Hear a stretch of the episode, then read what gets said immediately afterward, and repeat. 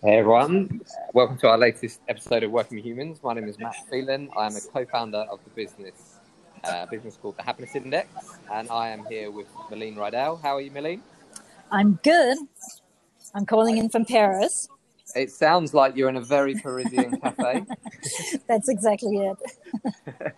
Which I know because we just had a video call. But absolutely. Um, for those that are listening, it is the most Parisian cafe you could imagine. It's even got the, or, the red and white awning outside. Um, Malene, I'm just going to um, introduce you quickly into, in, in, in my amateur words by reading your LinkedIn bio.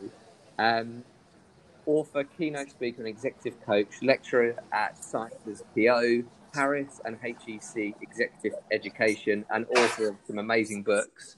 Um, But Malene, I'd rather um, you introduce yourself in, in, in your words. Well, I don't know if, if this is the most important part, but I'm I'm Danish. I'm actually born in Denmark. And, and as you know, Matt, Denmark has come repeatedly at the top of all the happiness indexes and uh, and research in, in the world. So uh, it, it might be an indicator of why I've chosen that topic to be the topic that I work around now, well-being and happiness. Um, and I now live in, in Paris, and I have lived here for more than twenty-five years. And France is not on top of the list. They're number twenty-three, so you might wonder why I do that. But that's that's part of my story. I think I, I do think that, that some of these values we found in Denmark can actually be used all over the world, including including in France. And so I've had um, the first part of my my life has been, um, or my career has been a career in, in the corporate world. Uh, I worked in the hotel industry, which was a big passion of mine, a childhood dream. And, uh, and then I published I published my first book in uh, in two thousand fourteen called Happy as a Dane, explaining why this Danish model, or why these Danish values, the way of living individually and together in Denmark, uh, make Denmark, makes Denmark one of the happiest countries in the world. And that kind of changed my my life, I guess. It was it was translated into more than twelve languages. And uh, and I, I, I left my job as director of communication at, at Hyatt Hotels. And um, and I I now... I now have just published my third book, and I um, do a lot of keynote speaking around the world. I teach, as you said, at Sciences Po Paris in uh, political science and a business school called H E C um, on how well-being actually um, makes us makes us perform better. So it's not just about being happy for the sake of happiness, but it actually gives us better results in terms of how we do projects, how we. How we even how we define success. So, um, so that's what I that's what I, I spend my time on these days. Um, and Malene, I'm I'm going to jump in with an unplanned question. Mm-hmm.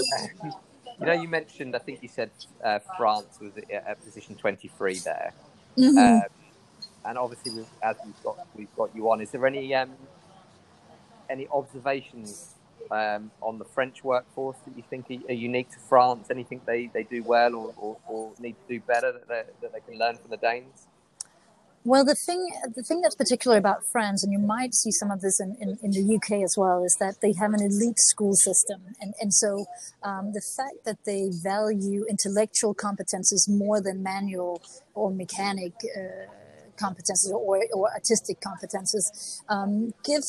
Um, When you when you're in a in a in a group or when you work in a company, then the people that have had the most prestigious studies, in some sense, have more right to speak than those who had had none or had different ones.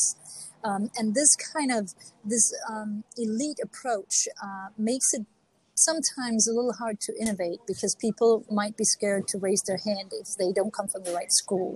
Yeah. Um, and also people that, um, you know, they, they'll doubt more that, that the outside the box thinking might add something, or they'll be more scared that, you know, that they will be embarrassed because it's not the right idea. So they just won't say anything. So um, that's what I work on a lot with the French companies, is to create, we're going to talk a little bit more about that, what I call psychological safety, so that people actually dare to share what they have on, on, on, on their minds.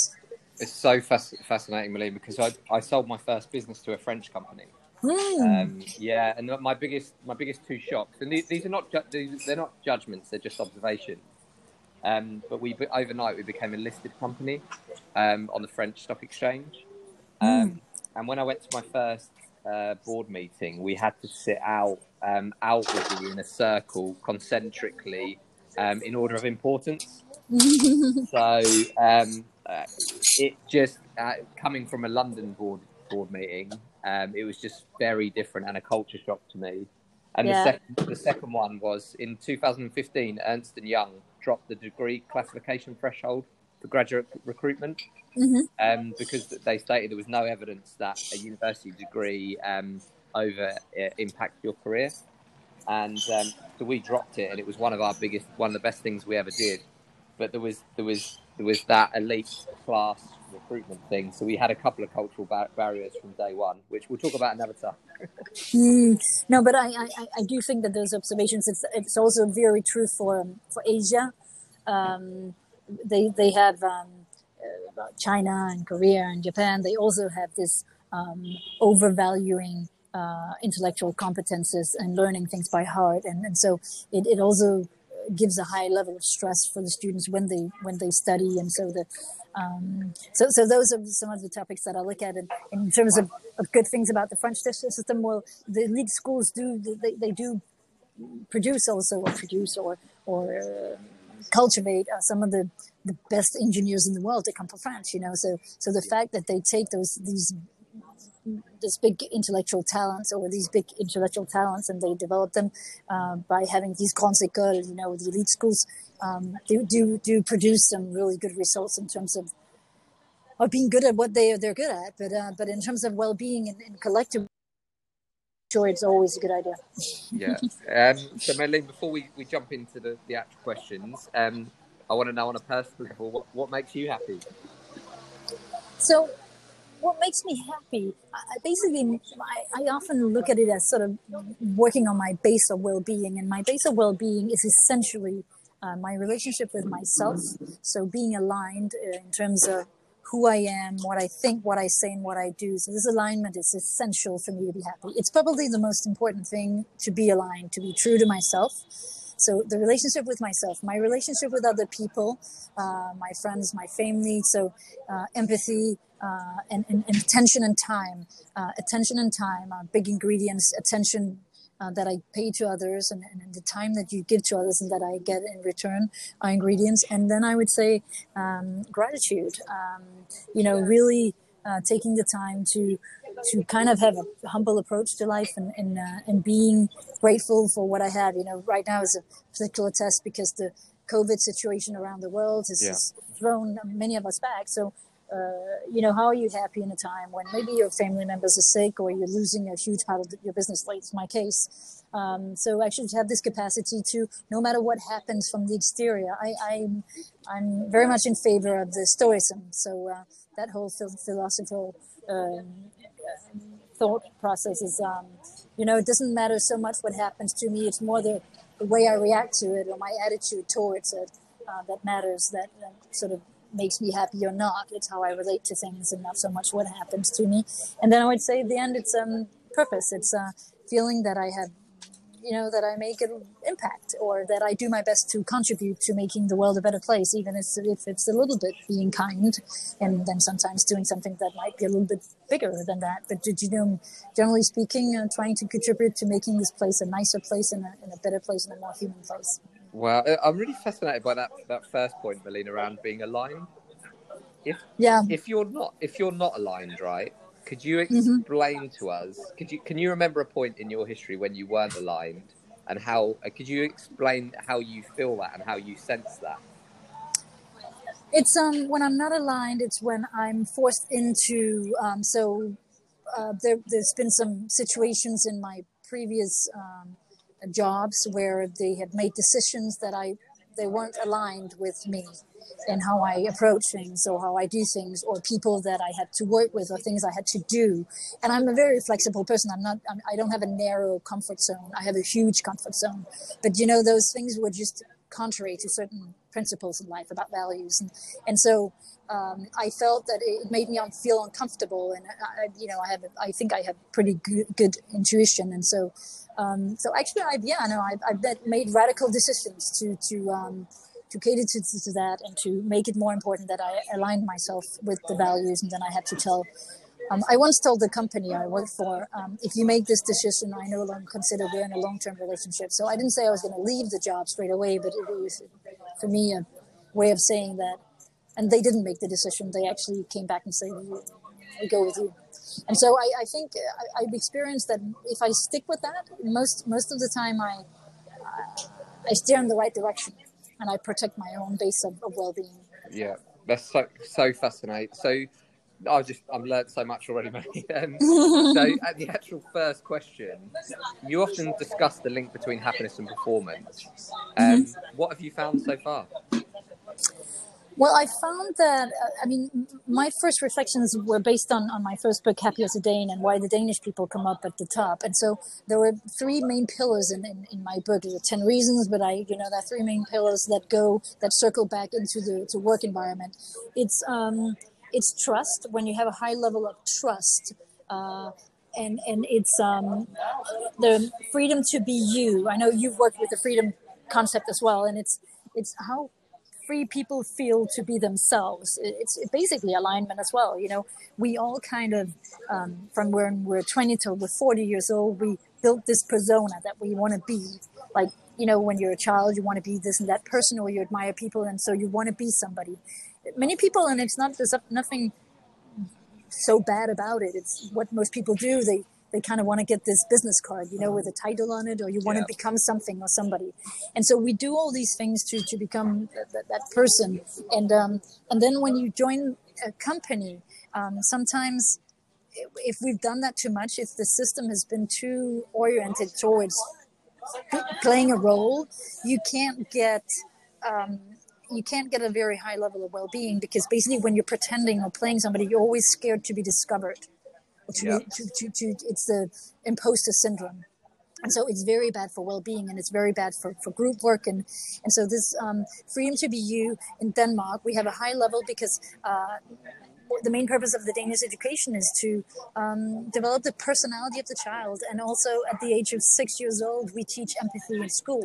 And so you, you kind of, you know, identifying your emotions and understanding those of others and communicate. And so that whole sort of base makes it easier, I think, to be free to be you um, in the Danish society. And this is one of the topics I've seen in companies, um, that when people have a higher level of, of sense or feeling of, of being free to be themselves, it's, it works. Um, I'm going to talk a little bit to you about, I'm going to talk just uh, just about the the third the third ingredients or pillar. It's um, um, individual responsibility for a common project, and so uh, with purpose. And so it's it's participating in something that's greater than yourself. Uh, you see that in Denmark, symbolized by the fact that um, Denmark is one of the highest tax countries in the world, and has been so for many years, and yet seven out of ten Danes like paying taxes. And this is a world record of, of like people willing to pay taxes. They like it. And so it's because they feel they participate in something that's greater than themselves. They're proud to participate in this project called Denmark. And so welfare state, et cetera. So those three pillars in terms of the country model, if you take them back into the company, when people know why they get up in the morning, and it's not just to get a salary or pay their rent, or um, then you get them engaged. And one of the biggest problems in, in the world of, of, of, um, of companies and, and, and um, and corporations today is that people are not very engaged. And some of the latest Gallup uh, surveys, they say that eighty-five percent of people across the world are not engaged in what they do. Mm-hmm. And so when you have a sense of purpose of why you get up, you get you get higher engagement. And so this is through these three sort of pillars, um, I've, I've sort of built a system around it. And one of the, the, the things that I work around a lot is um, all the studies Uh, made by Amy Edmondson, who's professor at Howard uh, University. Uh, and she um, came up with a, um, a concept called psychological safety. Uh, it's following been studied by uh, Google in a project called the Aristotle Project, where they try to figure out what and what and why are groups performing. What is it that people have in common, or these groups, what do they have in common? And they couldn't figure it out. And actually, they, they then became aware of Amy Edmondson's work. And it, it turned out the groups that were that were constantly um, performing the best were the ones that had psychological safety, which means that you trust the other group members and that you feel free to be yourself. Ask any question, submit any idea, admit an error, say, I didn't understand what just... you know, I didn't understand. I have a question. I don't think I have the competences to do that. So just a free space where you have psychological safety to say anything um, or come up with any idea without being scared that you'll be mocked or embarrassed by the other members of the group. And that, for me, is the main key to performance and to well-being in a company. Yeah. I mean, Malene, there's, a, there's another point um, in your bio where you talk about the impact on innovation as well. Yeah, absolutely. Um, c- can you just expand on that a little bit about the link between happiness and innovation? Well, when you have when when you have um, trust in a company and you have a feeling of, of being free to be yourself. So when you have an idea that you think might be ridiculous or not sophisticated or not, and you don't dare to say it, well, then you will never innovate in the company. You'll only have the same people talking around the the, the, the, the, the table. And, and if people feel that they dare to suggest something or come up with a remark, even though they don't work in that department, then you all of a sudden start to innovate. And, and and this is um, this is really key to innovation, because innovation is about daring. And, and numbers show that when you... Um, basically, when you have trust in a company and, and you, you then have um, higher innovation, people take a chance or a risk or they innovate much more. But it's only one out of one out of three times that this will work, okay? So so they will, you will have to accept two failures before the right idea is born. So you got to have a culture where... When somebody somebody comes up and says, I have a great idea, can I try it? And then most yeah. people today will say, yeah, go ahead. And then, you know, failure, you lose money, time, and you're like, mm, okay, well, you know, you, you, you got to learn from this. And then they come back a few months later saying, yeah, I thought about it, you know, can I try again? I, you know, you always give people a second chance. Yeah. And then again, big failure.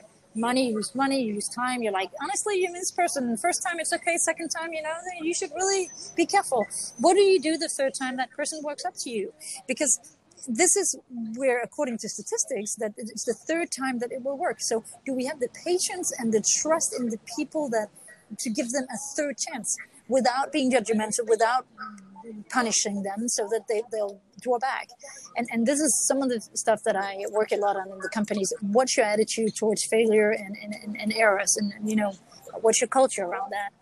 It's, so, look... it's, so, it's so fascinating. And, um, uh, Malene, on to, on to the last question. Um, mm-hmm. I'm gonna, I'm, I'm just going to be a bit creative on how I frame it. We've, mm-hmm. we've, um, we've just opened up the first moon base. Um, so we've got a new population. Um, It's going to be a new country on the moon, um, and on the moon there's going to be a school, um, and we're opening this school, and it's called the Rydahl School. And we want to, we want to, we want to bring all this stuff into the education sector, because it's when you hear it, it just seems so obvious, but lots of education systems don't include this type of thing in it. How how can the education system learn from and, and help teach this stuff? I mean. Schools need to focus much more, especially with um, artificial intelligence, on soft skills. And we need to make sure that we teach stuff like empathy, um, self-awareness, understanding, basic psychological understanding. It's so important. We know now from research that the quality of our relationship is what matters the most in terms of being happy. We know it. And the quality of the relationships that we have around us and the relationship with ourselves is based on, um, to, to a large extent, self-awareness. How do you navigate in life? What dominates you?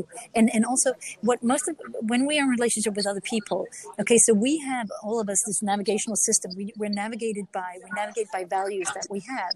And most, some of them are just unconscious because we got them from our parents or something happened to us. And then we had this or that value. And so in terms of how we navigate, we have these filters. We have these... You know, it's it's a way of approaching the world, and we need to be responsible of having these filters. You need to be aware, your level of self-awareness, because it colors everything you do. It colors your judgment of others, and if you're not aware of it, you just kind of navigate like a blind person in the world, you know, and you yeah. react on things like spontaneously without really knowing whether that is is the right conflict to have at that moment, whether it will bring something to you. Are you fighting for principles all day long and it gives nothing, it adds no value to you, just other than being right? I mean, what will that give you when you die, that you've been right? Yeah. If you didn't change the world in a good way, do you run around teaching other people lessons all the time, thinking that everyone should be like you? Because then yeah. you're wrong. And so all of this, like stepping back a little bit, saying, this is how I look at things, also because I'm colored by this and that. This seems important to me, but it's not necessarily important to everyone. Yeah. And so I think being humble, taking a step back, knowing yourself really well, and then, you know, teaching kids differences and how we look at things and being tolerant, accepting that there's something interesting in something, somebody who's opposite to you. And so this is what I teach the adults now when I do uh, training in companies. You know, it's basically self-awareness.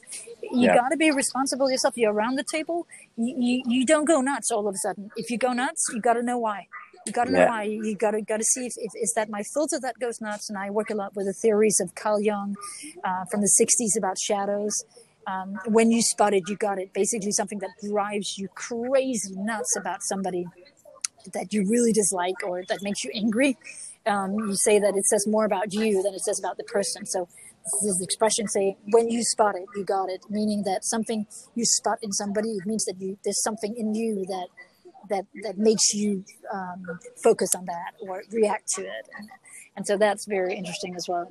Wow. I think, Malene, that is the, the perfect summary point. I hope that everyone who's listening is, is thinking about the things that annoy them about other people. I'm wondering, I'm wondering what that says. It's a really unpleasant exercise. It's useful, very useful though, and um, I'm doing the same right now. So, um, Malene, I just want to finish by saying thank you so much. I've learned so much, um, and I'd thank encourage you, anyone else listening to go and read your books, and they will learn so much. Thank you so much. Thanks, Malene. Enjoy your uh, French cafe. You take care. Yeah, yes. Thank you. Bye. Bye. Bye.